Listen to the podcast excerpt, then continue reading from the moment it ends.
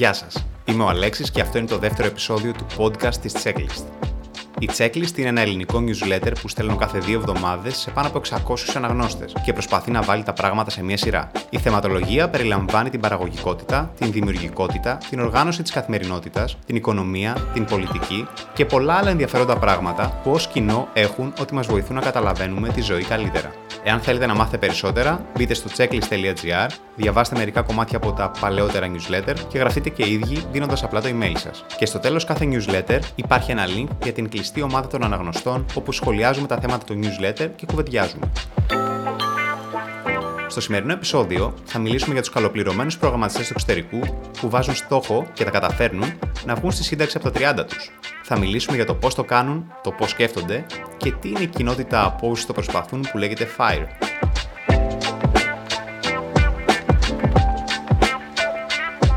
Τις προηγούμενες μέρες διάβασα ένα πολύ καλό άρθρο. Το έγραψε ένας τυπάς, Αμερικανός και προγραμματιστής στο επάγγελμα, που βγήκε στη σύνταξη στα τριάντα επτά του. Στο άρθρο τον βρίσκουμε πέντε χρόνια μετά από αυτή την πρόωρη σύνταξη και εξηγεί το αποτέλεσμά της, δηλαδή το τι έγινε τελικά με τη ζωή του και τα συμπεράσματα που έβγαλε. Το link για το άρθρο, που προτείνω να το διαβάσετε ακόμη και πριν ακούσετε το podcast, μπορείτε να το βρείτε στο description του επεισοδίου. Γι' αυτό θα μιλήσουμε σήμερα και πιο συγκεκριμένα για τις σκέψεις που έκανα διαβάζοντάς του.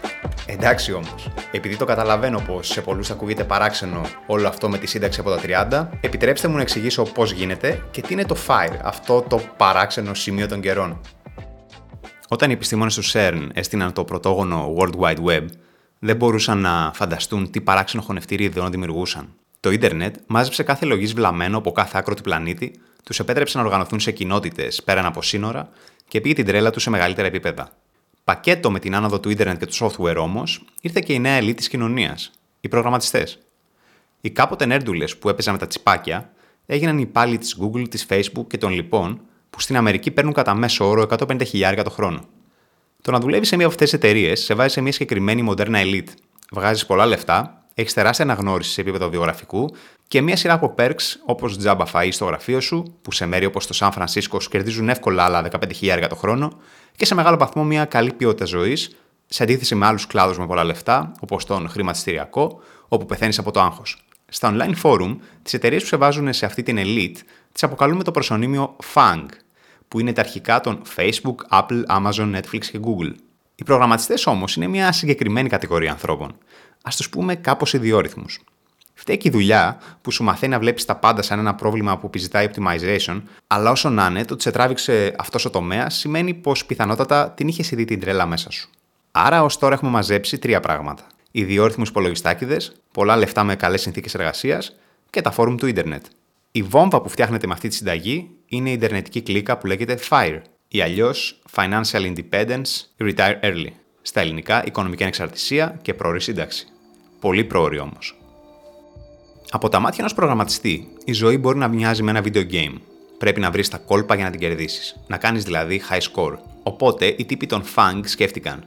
Αν βγάζω εκατόν πενήντα χιλιάδες το χρόνο, πόσα χρόνια πρέπει να δουλέψω ώστε να μαζέψω αρκετά για να μην χρειάζεται να δουλεύω πια? Και πώς μπορώ να το κάνω με τον πιο αποδοτικό τρόπο, επενδύοντας δηλαδή τα χρήματά μου με τη σωστή μίξη μετοχών, ταμείων σύνταξης με φοροαπαλλαγές και ρευστό? Με άλλα λόγια, πόσο γρήγορα μπορώ να τερματίσω το παιχνίδι? Και το boss fight, η τελική μάνα του video game δηλαδή, είναι η επίτευξη του FIRE. Πρώτα έρχεται η οικονομική ανεξαρτησία. Η σκέψη γι' αυτό πατάει σε κάποιες βασικές αρχές. Η μία είναι πως το κόστος της ζωής σου μπορεί να είναι προβλέψιμο. Αν μετρήσεις τα έξοδά σου ένα μήνα, μπορείς να υπολογίσεις πόσα χρειάζεσαι σε βάθος δεκαετίας. Είναι απλό. Η άλλη είναι πως το χρηματικό κεφάλαιο μπορεί το ίδιο να σου βγάζει ακόμη περισσότερα χρήματα. Κάποτε τα λεφτά αυγάτιζαν στην τράπεζα με τα επιτόκια. Άφηνες μέσα δέκα χιλιάρικα και τον επόμενο χρόνο είχες δέκα χιλιάδες πεντακόσια. Σήμερα αυτό δεν συμβαίνει με τις αποταμιεύσεις ρευστού, το γιατί είναι ένα θέμα για άλλο άρθρο, αλλά συνεχίζει να υπάρχει το χρηματιστήριο. Υπό κανονικές συνθήκες, αν επενδύσεις στις μετοχές του δείκτη Standard εντ Poor's πεντακόσια, μπορείς να περιμένεις μακροπρόθεσμα μια επιστροφή της τάξης του δέκα τοις εκατό ανά χρόνο. Τονίζω το μακροπρόθεσμα. Με άλλα λόγια, αν έχεις ένα εκατομμύριο συμμετοχές, η αξία του στον επόμενο χρόνο θα είναι, κατά μέσο όρο, ένα εκατομμύριο εκατό χιλιάδες δολάρια ή ευρώ. Φυσικά, υπάρχει πάντα το ρίσκο εκείνη τη χρονιά το χρηματιστήριο να πέσει και η αξία τους να είναι μικρότερη. Αλλά η ιστορία έχει δείξει πως μακροπρόθεσμα θα είσαι σχεδόν πάντα κερδισμένος. Έτσι, υπάρχουν απλές εξισώσεις για να μετρήσει κανείς ποιο ποσοστό από το εισόδημά του θα πρέπει να βάζει στην άκρη κάθε χρόνο, ώστε να μπορέσει να βγει στη σύνταξη σε τάδε χρόνια. Για LeanFire, δηλαδή Fire με σχετικά απλή ζωή, η λογική είναι να αποταμιεύσεις είκοσι πέντε φορές αυτά που τρως ένα χρόνο. Αν φυσικά τρως εκατό χιλιάρικα το χρόνο, που στη Νέα Υόρκη γίνεται, θα πρέπει να μαζέψεις δυόμισι εκατομμύρια. Πιο ρεαλιστικό όμως είναι να μειώσεις το κόστος της ζωής σου, αλλάζοντας συνήθειες ή και μέρος κατοικίας, ώστε αυτό το ποσό να μειωθεί. Στην Ελλάδα, που μπορείς άνετα να ζήσεις με είκοσι χιλιάδες το χρόνο, αρκούν πεντακόσιες χιλιάδες ευρώ. Σκεφτείτε πως ένας Googler μπορεί να δουλέψει για πέντε χρόνια και μετά να έρθει στην Ελλάδα και να μην χρειαστεί να ξαναδουλέψει ποτέ. Ο τύπος στο άρθρο λοιπόν επέλεξε τον στόχο του LeanFire. Μείωσε δηλαδή τα έξοδά του και συνέχισε να δουλεύει και να αποταμιεύει τα χρήματά του για πέντε έξι χρόνια, μέχρι που τα κατάφερε και σταμάτησε να δουλεύει. Το ενδιαφέρον όμως έρχεται μετά. Προτείνω να διαβάσετε το άρθρο, αλλά περιληπτικά. Τα πρώτα δύο χρόνια ήταν πολύ ωραία, αφού ήταν μια ευχάριστη αλλαγή από τη συνεχή δουλειά. Μετά όμως όλα άρχισαν να χαλάνε. Από τη μία, ένα πρόβλημα με την υγεία του τον ανάγκασε να φάει λίγο περισσότερα λεφτά από το απόθεμα, και από την άλλη, η σύντροφός του ένιωσε πως πνίγεται από την ζωή χωρίς δουλειά, έβλεπε τους φίλους της να ζουν το grind, να προχωράνε μπροστά, εισαγωγικά, και κατέληξε να τον παρατήσει για κάποιον άλλον με μια κανονική δουλειά και μια κανονική ζωή για έναν τύπο που έπρεπε να δουλεύει για να ζήσει. Τελικά όμως, για ποιον λόγο δουλεύουμε? Τα τελευταία χρόνια έχω αναρωτηθεί πάρα πολύ γι' αυτό. Φυσικά υπάρχουν διάφοροι προφανείς λόγοι, αλλά θέλω να πιάσω το θέμα λίγο πιο φιλοσοφικά. Τι θα έκανες αν δεν υπήρχε λόγος να δουλέψεις ποτέ ξανά για τα λεφτά? Αν ήσουν εγγονός του νιάρχου ή κάτι τέτοιο? Αυτό είναι ένα πολύ καλό ερώτημα που μπορεί να μας ανοίξει τα μάτια και για τους εαυτούς μας. Εάν δουλεύουμε μόνο για την επιβίωση, τότε η απάντηση ίσως φαίνεται εύκολη. Θα πούμε πως θα κάναμε κάτι άλλο, αν δεν χρειάζεται να δουλέψουμε, κάτι που ίσως τώρα έχουμε σαν χόμπι ή κάτι που θα θέλαμε πολύ και δεν το προλαβαίνουμε. Στην πραγματικότητα όμως, τα περισσότερα που θέλουμε να κάνουμε στη ζωή, τελικά τα κάνουμε. Πίσω από κόστη και δυσκολίες, βρίσκουμε πάντα τον τρόπο να τα καταφέρουμε. Όλα τα άλλα, τις περισσότερες φορές, είναι δικαιολογίες. Σκεφτείτε, πόσα πράγματα φανταζόμασταν ότι θα κάναμε στην αρχή της καραντίνας και τελικά δεν τα κάναμε ποτέ. Ξένες γλώσσες που θα μαθαίναμε, φαγητά που θα μαγειρεύαμε, γυμναστική που θα κάναμε. Η ευκαιρία υπήρχε, αλλά τελικά δεν τα κάναμε γιατί ποτέ δεν τα θέλαμε πραγματικά. Κάτι παρόμοιο θα συνέβαινε και σε μια ζωή χωρίς δουλειά. Αυτό έπαθε και ο τύπος του άρθρου και μετά από ένα ωραίο honeymoon είδε τη σκληρή πραγματικότητα μιας ζωής με απόλυτη ελευθερία. Ένα τρομακτικό κενό που σου ζητάει να το γεμίσεις. Το να δώσεις νόημα στο τίποτα είναι χίλιες φορές πιο δύσκολο από το να ξυπνάς κάθε πρωί και να έχεις ένα αφεντικό ή μια καριέρα να σου λέει κάνε το ένα και κάνε το άλλο. Το πόσο ευτυχισμένη ή γεμάτη ζωή ζεις είναι ένα μη αριθμητικό μέγεθος. Δεν μπαίνει σε φύλλα Excel. Τα λεφτά από την άλλη είναι ένα ξεκάθαρο νουμεράκι και γι' αυτό γίνεται ένα εύκολο feedback loop, ειδικά για τους υπολογιστάκηδες προγραμματιστές που έχουν μάθει να δουλεύουν με αυτόν τον τρόπο. Όσο πιο μεγάλο είναι το νουμεράκι, τόσο πιο καλά παίζει το παιχνίδι. Γι' αυτό και το κυνήγι του χρήματος είναι και ένα τόσο κοινό όνειρο, γιατί είναι εύκολο να το καταλάβεις.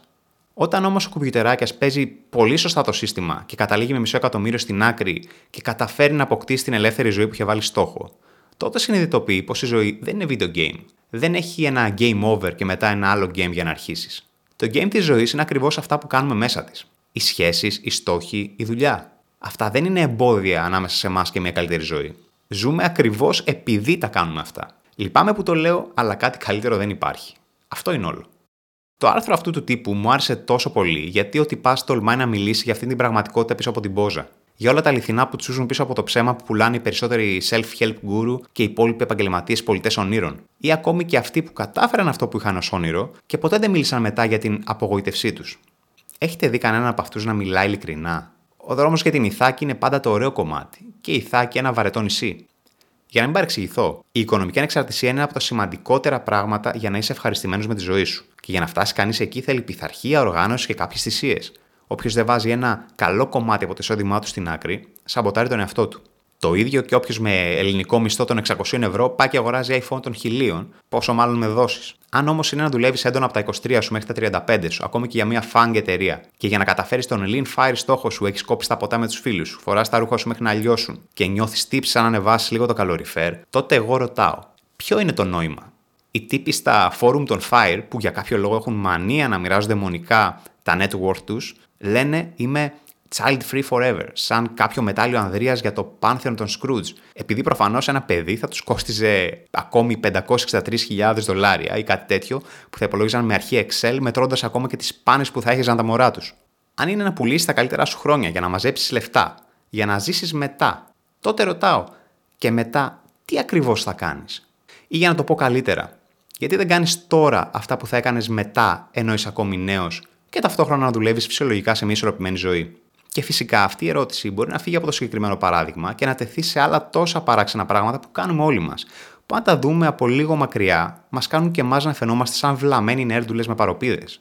Ας πούμε, γιατί δουλεύουμε στη δουλειά που δουλεύουμε, γιατί επιλέξαμε την καριέρα που ακολουθούμε, γιατί ζούμε στην τάδε πόλη χώρα ή γιατί κυνηγάμε τους followers στο Instagram. Όλα αυτά υποτίθεται ότι έχουν ένα τελικό σκοπό από πίσω. Αλλά γιατί κάνουμε το τάδε πράγμα με σκοπό να οδηγηθούμε σε κάποιο άλλο και δεν κάνουμε κατευθείαν εκείνο το άλλο, αυτό είναι το μεγάλο ερώτημα.